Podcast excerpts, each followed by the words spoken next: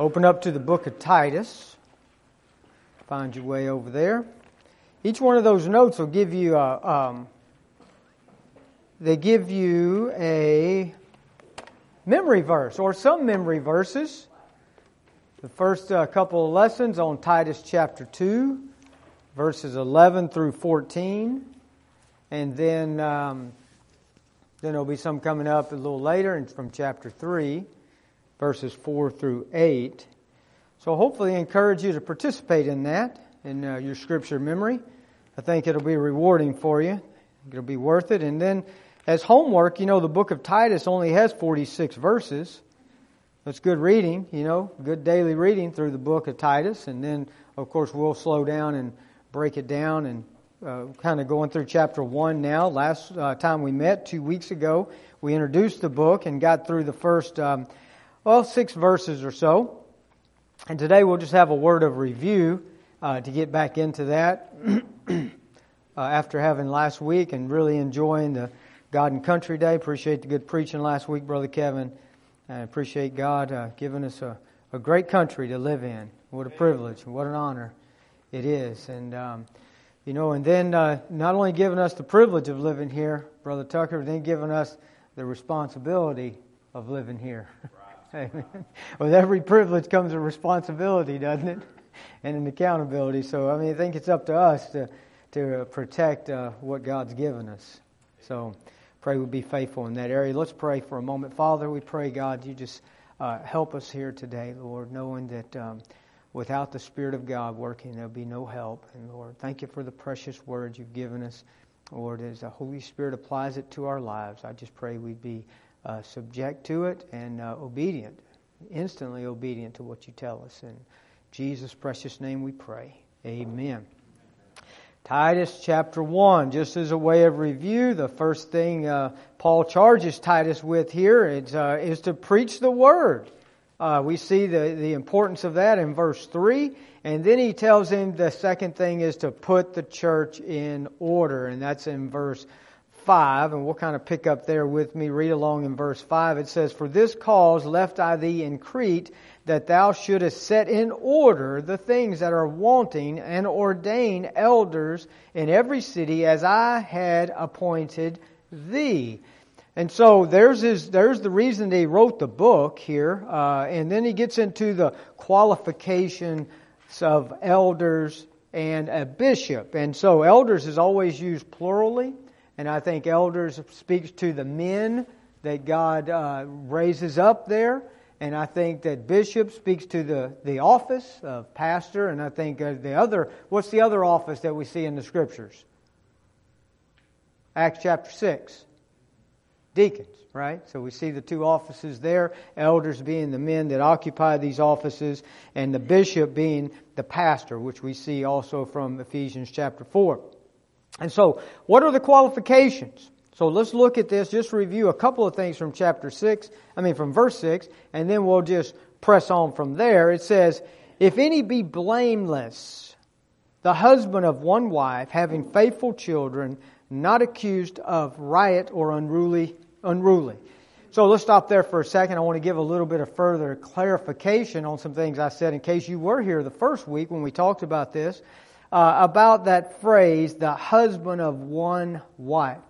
Now, according to Matthew, well, according to Genesis, from the very beginning, God laid it out what his plan was for the family, right? That one man and one woman would join together and stay that way forever, for all of life, that is, okay? And, um, and that's still God's plan. And Jesus renewed that again in Matthew chapter 5 and in chapter 19.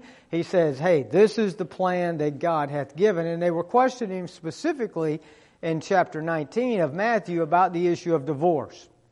And in both places, Jesus gives one condition for divorce, for the writing of a divorcement. And what was that? Adultery, right? Okay. So, he says if there be fornication, if there be adultery, uh, then therefore you could write a, uh, a, a, a, letter of divorcement. Okay? Now, why was the letter given? Why? Because they questioned him about can a man d- uh, divorce his wife for any reason? And he said, No, okay. But then he said, and he said, Well, why did Moses give us this? And what was the reason that Moses, God had Moses write that? That's right. It was a heart issue, Brother Terry. It's because men had hardness of heart, okay? But even in that, because of the reason of that, he still granted that as a reason for divorce. And, uh, and so if we look at this passage again and we look at that phrase, it says, the husband of one wife. So, okay. There's a couple of ways we need to. We always, when we evaluate Scripture, what's the first thing we need to do is rightly interpret the Scripture. Right? Because if we don't interpret it correctly, then we can't apply it correctly. Yes or yes?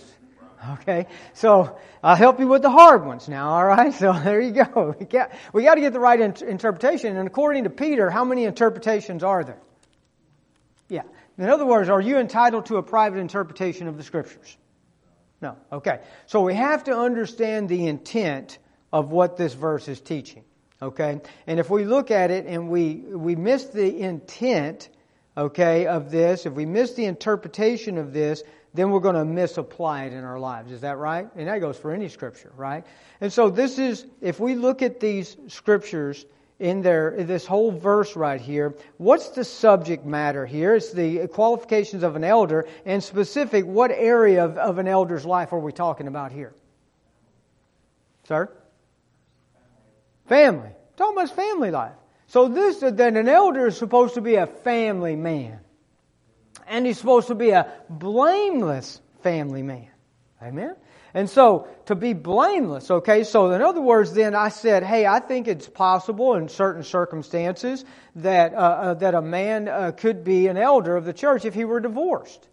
And I don't think the scripture uh, prohibits that and, and specifically, Brother Kevin helped me with this too, is that there's the language here being the, uh, the, the husband of one wife is different than the language used in 1 Timothy chapter 5 verse 9 where it talks about the widow and it says having been the wife of one husband. Okay, that's a little bit different. That means that's more specific. Here, it doesn't use that same terminology, and so I think there's, there's room for this interpretation, which I've discussed with Brother Roger and with Brother Kevin both, uh, in, in agreement with me about that if, it me, if it's blameless, if a man is blameless in that divorcement, okay? In other words, there's nothing on the surface you can see. He's not to be blamed, and his, his uh, divorce qualified under the grounds uh, that are given in Scripture, then I think that if the, if the church is willing to consider them, then I think that this Scripture doesn't prohibit that. But keep in mind, what is, the, what is God's primary goal and intention here? The man be married to one woman forever. But if we take and say he can only be, Brother Woodward, one man, one can only have one wife, period, then we exclude all single men because they don't have one wife. We also exclude those that would remarry after their wife had passed, possibly. Uh, we would also have to assume, Brother Brent, that they would also have to have children. Because it says having children, right? So, so therefore, there's a lot of other issues we'd have to consider if we take that interpretation. And a lot of people will disagree with me on this, and good men will disagree about this passage. And that's why I said that it's really up to the church as far as how they apply this scripture. We're understanding the interpretation is he must be a family man. He must be family oriented. Let's take the idea of the children for a second, okay? So if the children are faithful and that they're not accused of riot and, and unruly, what does that mean? Okay, so what if a grown child begins to have some troubles in their lives? Does that disqualify a, a elder? Well, it depends. It, it, was he blameless? Did he do his duty in the home? Was he devoted to his family and his kids? Did he put the first ministry that God gave him at first and did he train them up in the way they should go and they just departed anyway? If that could be the case, Brother John, wouldn't you agree that, that in that case there would be an open for him to be possibly considered blameless? Amen. And then if what's uh, how that's going to be applied is going to be determined by that church body by the leaders of that church body that consider that person as an elder, and they're either going to say, Yeah, you're not blameless, or Yes, you are blameless, and we can consider you. Amen? I don't know if that makes any, I hope that didn't muddy the water worse, but, But anyway, we must move on, okay? Amen. So let's go to chapter verse 7. For a bishop must be blameless. So now we move to the position or the office of a bishop, singular. Okay, and uh, and again, we're talking about now. Uh, this word would be we we think of this as a pastor, and Baptists like to stay away from the word bishop because some other people that we don't necessarily agree with doctrine took this word. And that doesn't make it a bad word just because somebody else abused it, by the way. It's still in the Bible, but he said a bishop must be blameless as the steward of God. Not self willed, not soon angry, not given to wine, no striker, not given to filthy lucre. I'll say that in this respect, a man not only must be a, an elder must be a family man, the bishop or an elder also must be a faultless man. Because he says, blameless as the steward of God. Now, let me go back for a second and just to make sure we understand in the, in the verse 6 and in the verse 7, the, uh, the, we got our private life discussed in, in verse, uh, verse 6, the man's family, okay? We got more of a public life discussed here in verse 7. But understand that the, the, the, qualifications here are so that, that that elder has a position of high moral ground. Because he's going to have to stand up and proclaim the Word of God, and the people are going to have to be able to receive it. Not seeing him as a hypocrite or as something different than what he's teaching. And so that would be a situation where that's why, it, you know, ideally you want, uh, you don't want any opportunity there to hurt the man of God's ability to stand up and authoritatively preach the Word of God. And one thing that gives it authority, of course, is that it's Scripture. And the other thing that gives it authority is that man's lifestyle and his living of that Scripture. Amen. Those are the two things that give it uh, the moral high ground. You know, uh, you remember Brother Roger from Nehemiah, chapter five. Nehemiah said, "By what all those other governors did," and then he used this phrase. He said, "So did not I." That's why they responded to what he said. They didn't have a choice. They couldn't accuse him. He had the moral high ground. He wasn't taken; he was given. He was given to them, not taking a salary. He was, he was feeding them. He was doing all kinds of things sacrificially for them. So the pastor, in the same way, in his family life, he's got to have the high moral ground because he needs to be able to stand up and proclaim what God's plan is for the family. And the second of all, in his, in his personal life, but in a more public setting where they can see him, he must also have high moral ground. If he cannot achieve this, he cannot influence, and lead his people. Y'all agree with that? So let's look at these look at these things here. The steward of God. What does the steward mean? Help me out. What does the steward mean? Sir? Yeah, servant. We think of it in a sense of being a caretaker, right? He's not an owner, right? He takes care of something for someone else. So if he's a steward of God, what does that mean? He's taking care of something for somebody else, taking care of something for God.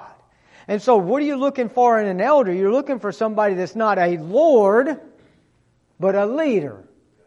Right? Not lordship, okay? In other words, how does he see things, okay? Does he see things uh, as uh, the Lord is the head or like he's the head? And we understand the pastor is the head, but, but what is his position there? Does he see that headship as a position of servitude, like the Lord Jesus did? Does he take ownership or is he a steward? That's the difference here. And so, what does this look like? Now, when we start breaking this down, we, he tells us what it looks like right here. He says, as a steward of God, not self willed. So, for an elder, it can't always be about him. Does he always have to be right? if he does, does he always have to have his way? If so, that's not a, that's not a leader. Okay? And, and let me say this uh, controlling is not leading. You control children. Okay? You lead adults. Yes or yes? Okay, see, I, am helping you now, all right? Make sure you are getting the right answers here. But so, now he's not a lord, he's a steward here, okay? And he's an overseer. He's taking care of this for God. He's not self willed, he's strong willed, but not self willed. And then it says he's not soon angry. A quick temper will be a downfall, for sure. And that's tied directly to the next thing, which is uh, not soon angry, not given to wine, and no striker. So if he's quick to be angry, he's, he, he's also likely to be a striker. That's a bummer. The preacher's not allowed to hit, is he, Brother Roger? Didn't say they didn't deserve it, right? I mean, other men just got to do it for you or something because you just, some people need it, but you just can't do it if you're the preacher. You can't be a striker. Why is that? Because that's not God's way. And we'll see even down here when he talks about dealing with false uh, false prophets. Okay, how do you shut their mouth? Well, you don't shut their mouth with your fist. You shut their mouth with the truth. Man. And so, so we see he can't be a striker. He can't be quick to anger. And he cannot be given to wine. And so again, now, it doesn't prohibit this completely. We can't make the scripture say what it doesn't.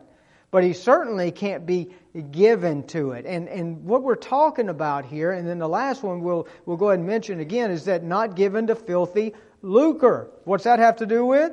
The almighty dollar, money. The root of all evil is the love of money. If you look around, look at everything that's wrong with our society and trace it back. Just work it down, dig it down deep, and you'll see what it all comes back to the love of money. And money gives you power. And people love power. And those two things go together. They love authority, position, whatever, lifestyle, whatever. They love it. They want it. And that causes them to do anything to get it. The preacher, the leader, the elder cannot be that. He can't be a striker because he can't lead by intimidation or by force. That's, that's not leadership. Okay? He cannot, uh, he must be in control of his appetites, including he can't be given to wine, he can't be given to his emotions, and he can't be given to the power of money. Um, I had a I had a guy, Brother Roger, in the prison asked me the other day about a pastor and about his salary. You know, how do you determine in your church? This guy used to be a pastor at some point, and um, You'd be surprised. There's a lot of preachers in prison. I hate to say this, but there are. There's, there's, there's several.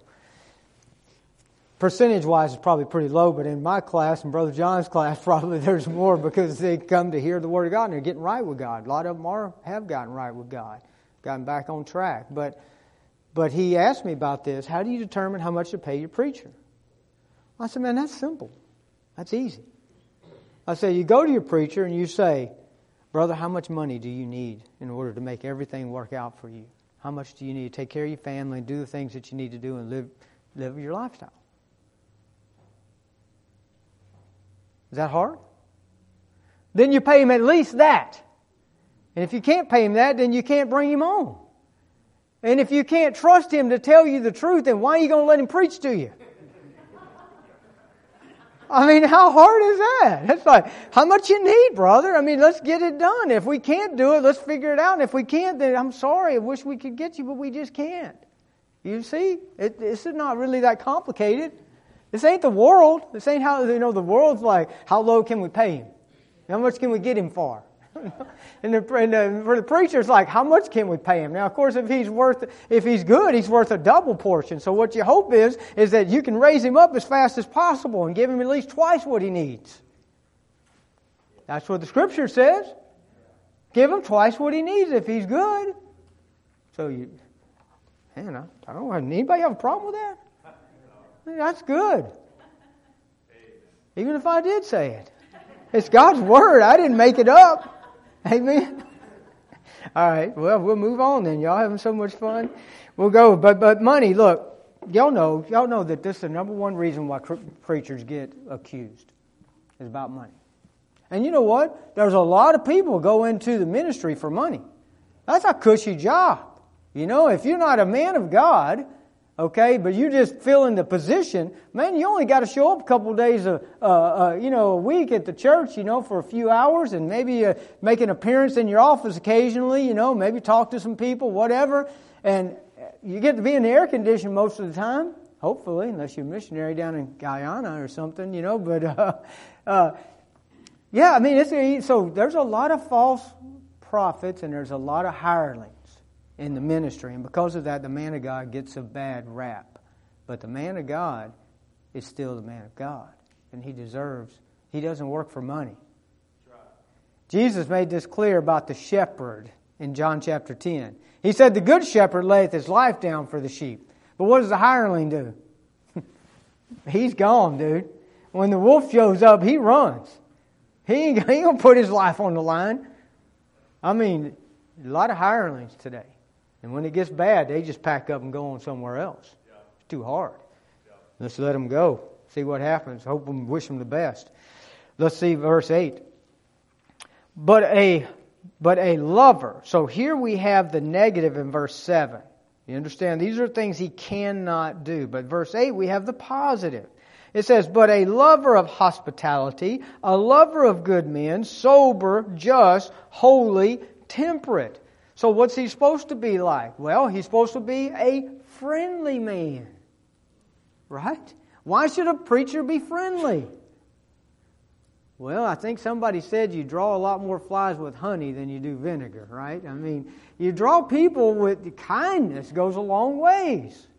Being friendly. And it says, the Bible says if you want to have friends, you need to show yourself to be friendly. Jesus was the friend of sinners. Amen? He is the friend of sinners. Says, so a lover of hospitality. Brother Roger, when I was over there with Brother Griggers, and you know how frustrating he can be being with him.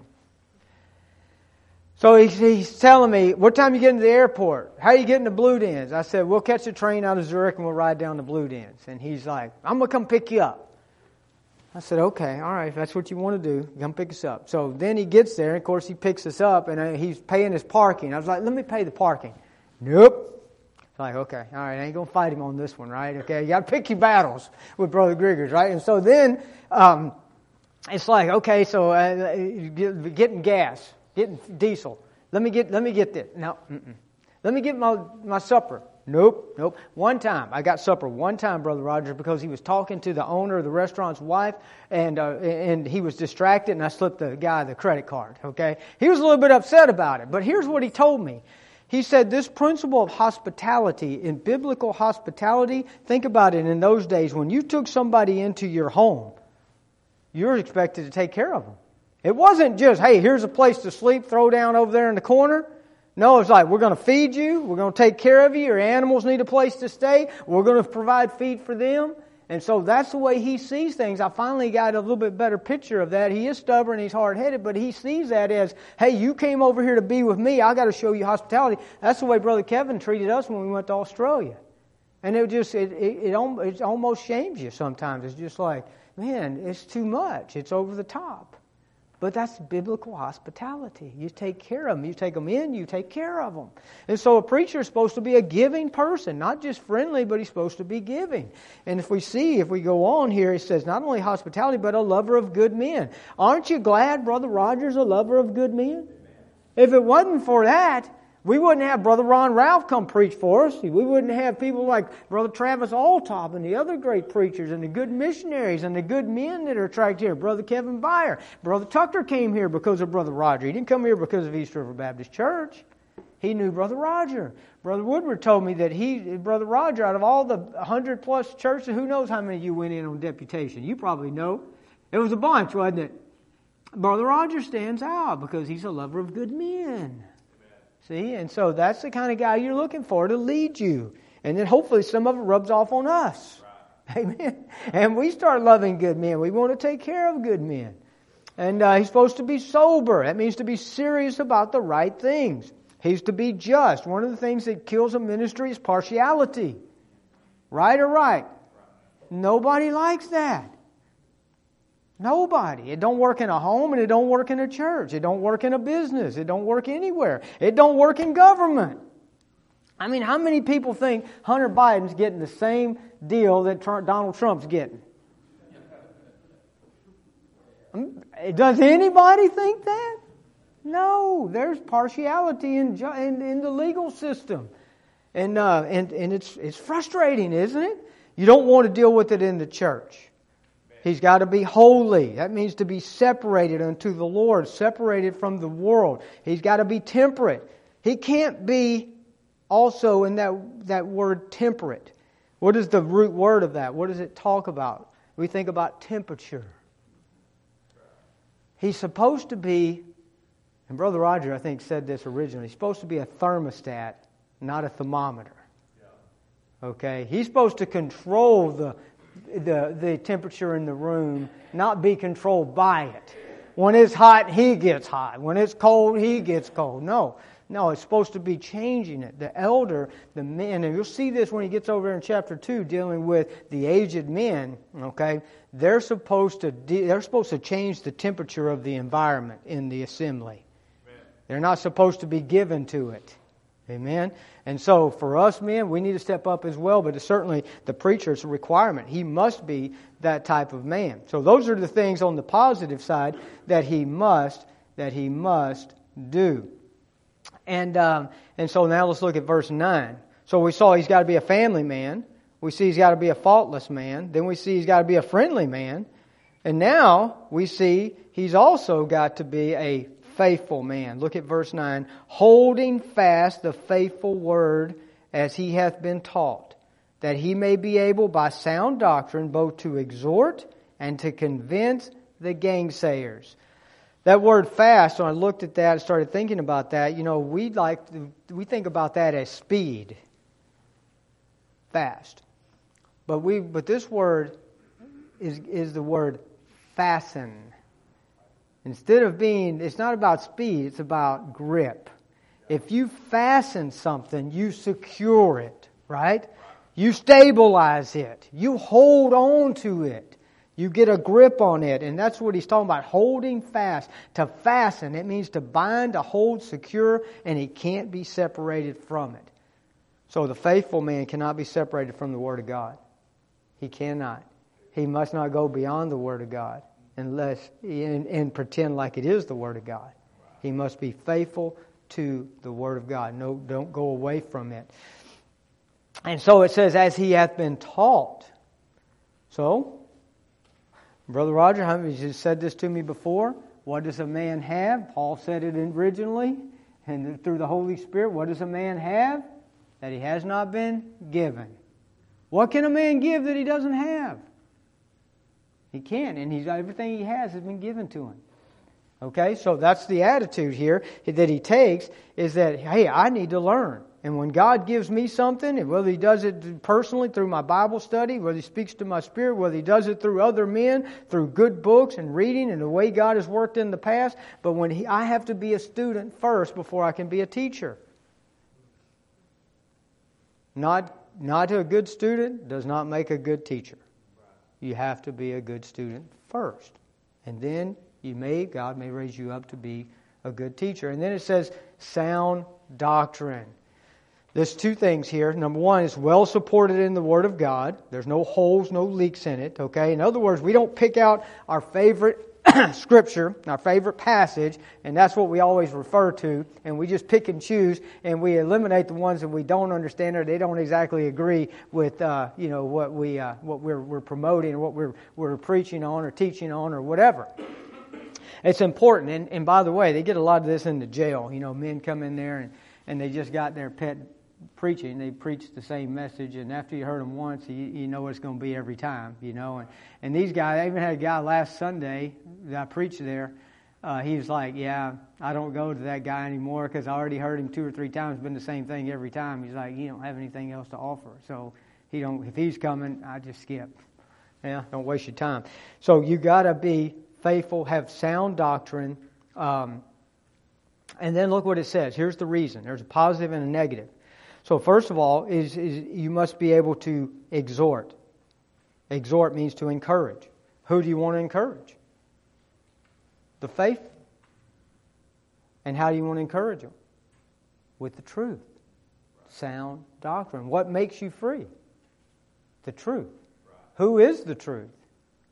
Jesus Christ said, I am the way, the life, and the truth. Amen. So he is the truth. He's and so we exhort them, we encourage them by by teaching and preaching the truth and exalting the person of truth, the Lord Jesus Christ. And then there's a negative side. So what are you supposed to do? You're supposed to exhort some people and you're supposed to convince another group of people. The gainsayers.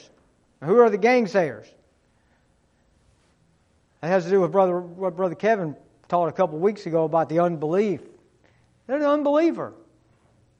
They lack faith. Maybe they're not even saved or born again. Most likely, I think that's what he's talking about here, but it could fit for the person that just doesn't have faith in a certain area. How are you to convince them? Sound doctrine, truth. That's where that's where this makes makes a difference at. Okay, and so that's that's uh, what the man of God is responsible for. And and then look at verse ten. How are we doing on time? Oh yeah, we got time. We're going to try to. We might get through this chapter today, Lord willing. We'll get close. Verse ten. Hey, any questions about verse nine? Holding fast, faithful man. So let's look at, you know, look at, you know, does this help you? What's your leadership? Evaluate your leadership. And then ascribe to these principles in our own life that we might develop into a leader. Right? And so, family man, faultless man, he's a faithful man, and he's a friendly man. And then, verse 10. For here's the problem. For there are many unruly and vain talkers and deceivers especially they of the circumcision, whose mouths must be stopped, who subvert whole houses, teaching things which they ought not, for filthy lucre's sake. Well, it didn't say there were a few, unfortunately. So there's many. There's many of these around. This is why the preacher's got to be able to not only encourage the faithful, to exhort them, but he's got to be able to shut the mouths of the gainsayers. Got to be able to stop them, okay? And, and how are you going to do that? Again, it's the Word of God. Look at the, look at the characteristic in verse 10 of these unruly and vain talkers. What does vain mean? Well, let's go back to unruly. What is unruly? That's pretty simple, right? What does that mean? They don't follow rules. They're ungovernable. They're rebellious right? You got you got guys like you. You can identify a few people like that. Probably got a few people come to mind. So they're they're first of all they're unruly. Second of all they're vain talkers. What do they say? What kind of wagon rattles the loudest? The empty one. Yeah. You know that vain means empty. They got nothing to talk about, but they're always talking. And guess who their favorite subject is to talk about? the most important person in the room.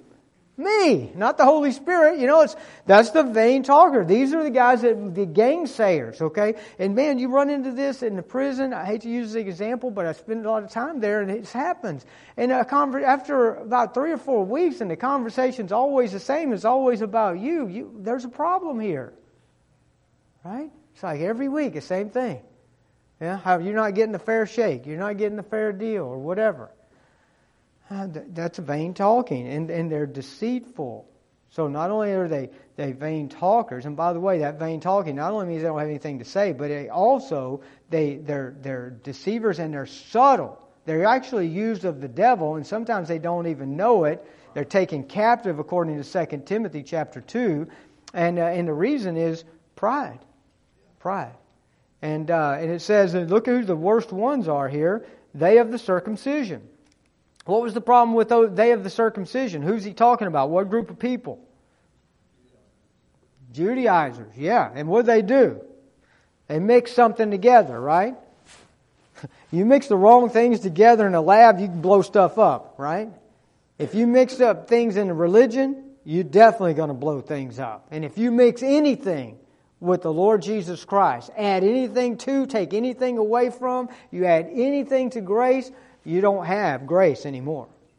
And that's what they were doing. They were mixing law and grace. This is what the, the, the circumcised said, hey, you got to be circumcised. Well, if I got to do anything besides believe on the Lord Jesus Christ, I'm in big trouble. Now it becomes about me and me being faithful, and that don't work out well. I've tried that. You know what I'm saying? I realize that now. I'm not. But He is. I trust Him and Him alone. And so the, the, the circumcisers, Paul had to deal with this all the time. All the time. How would you like to have this group just following you around wherever you went? Every church that you started, as soon as you left, you knew they were going to show up there. They were going to come in there and try to mix in some law with grace. That's what they did. You know what? I, I was telling Brother Roger, the Judaizers are still alive today. There's a move, there's a resurgence of the Judaizers. I'm starting to see these people in my practice, and they come in and they talk to me and they bring me stuff. And they're like, yeah, look at this. And they want to go back to the Torah and they want to go back to some of this Jewish law. And they're like, oh, the New Testament is, that's Paul's gospel. That's not Jesus' gospel. Yeah, we believe in Jesus, but basically the New Testament is void. Well, I guess the resurrection's void then. And if the resurrection be void according to Paul, then we are most miserable. And boy, we in bad trouble. No, no, it ain't, it ain't about that. So they were mixing things up. They were, they, he knew that this was going to come. And how again are we supposed to stop their mouths? Uh, is with the truth, not with force, with the truth. What about Stephen in Acts chapter seven? They couldn't, they couldn't come against his wisdom because he just basically preached the Bible to them. He preached the Old Testament to them. And they had no, no, no answer for it. So what'd they do? They killed him. Because they didn't have any other way. They couldn't stop him, so they just killed him. It's the only way they could shut his mouth. They couldn't refute it. Happens still today, certain places of the world. So stop their mouths with truth. And here's the reason why because they subvert whole houses. Y'all see that? In particular, certain groups of people, and those people are not strong in doctrine, that are susceptible. And so you got to watch out for them. And the second thing is the last thing here in this verse is look at their motive. What's their motive again at the end? What's their motive? Money. Verse 10 For filthy lucre's sake. That's what they're all about. And so the Cretans, the people that that, Tim, that Titus has been sent to here to set the church in order, uh, they don't have a real good reputation for their moral character. Matter of fact, it says here in uh, verse verse twelve, uh, one of these, okay, uh, one of themselves, even a prophet of their own, saith said, the Cretans are always liars, evil beasts, and slow bellies. This witness is true. So, guess what? Not all of us got the best moral background. Hmm, so for some of us. That's some of us, that's the culture we came from. Some of you guys might have better culture. But I'm pretty sure 2 Corinthians 5:17 is still in the Bible. If any man be in Christ, therefore if any man be in Christ, he is a new creature. You know, and as the guys, I mean, you, you think if you think you had it bad, Go listen to some of the family situations in prison where those guys came from, you know. Uh, and some of them, by the way, came from good situations too.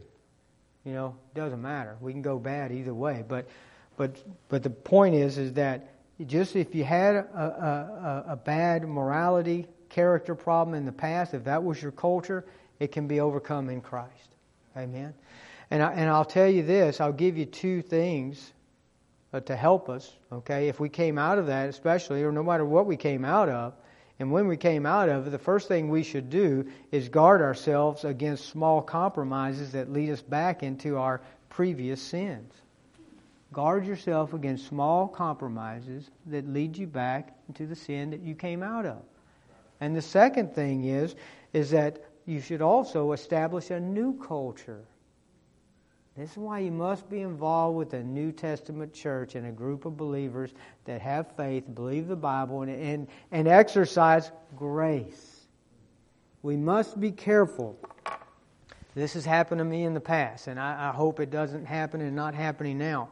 But we get our little center and of influence so small that we don't have grace for anybody outside of that. You understand? And so we must be careful. You know, there's this independent Baptist world that we live in, and it looks really good on the outside, but even if you pull the sheets back on some of that, you find out families are in a mess. Individuals are in a mess. The church of God and all over the world, and especially here in America, is a mess. We'll see some of the reasons why when we get over to membership in chapter 2. But bottom line is, Jesus is still the answer. And we're to take the answer to them with grace. You're not going to be, I'm Brother Tucker could say much more to this than I could, and so could these other missionaries in here. But self righteousness is not going to win anybody. Grace. Grace will. Grace to a person, it comes out of especially a legal type environment. They appreciate grace so much. A friend of mine got saved out of the Jehovah Witness cult after about 30 years, and I really grew up in it. And uh, he said, "Oh, grace, what a wonderful thing! What a wonderful thing! Don't take it for granted." Amen. Forty-seven. Time to go. We'll stop there. We'll pick up right there in the middle of uh, of verse 13 when we come next week, and we'll get into chapter two. But Chapter one has been all about leadership. Chapter 2 is going to be about membership. Amen. That's about us. It's going to get more personal. Brother Brad, will you close us in prayer, please?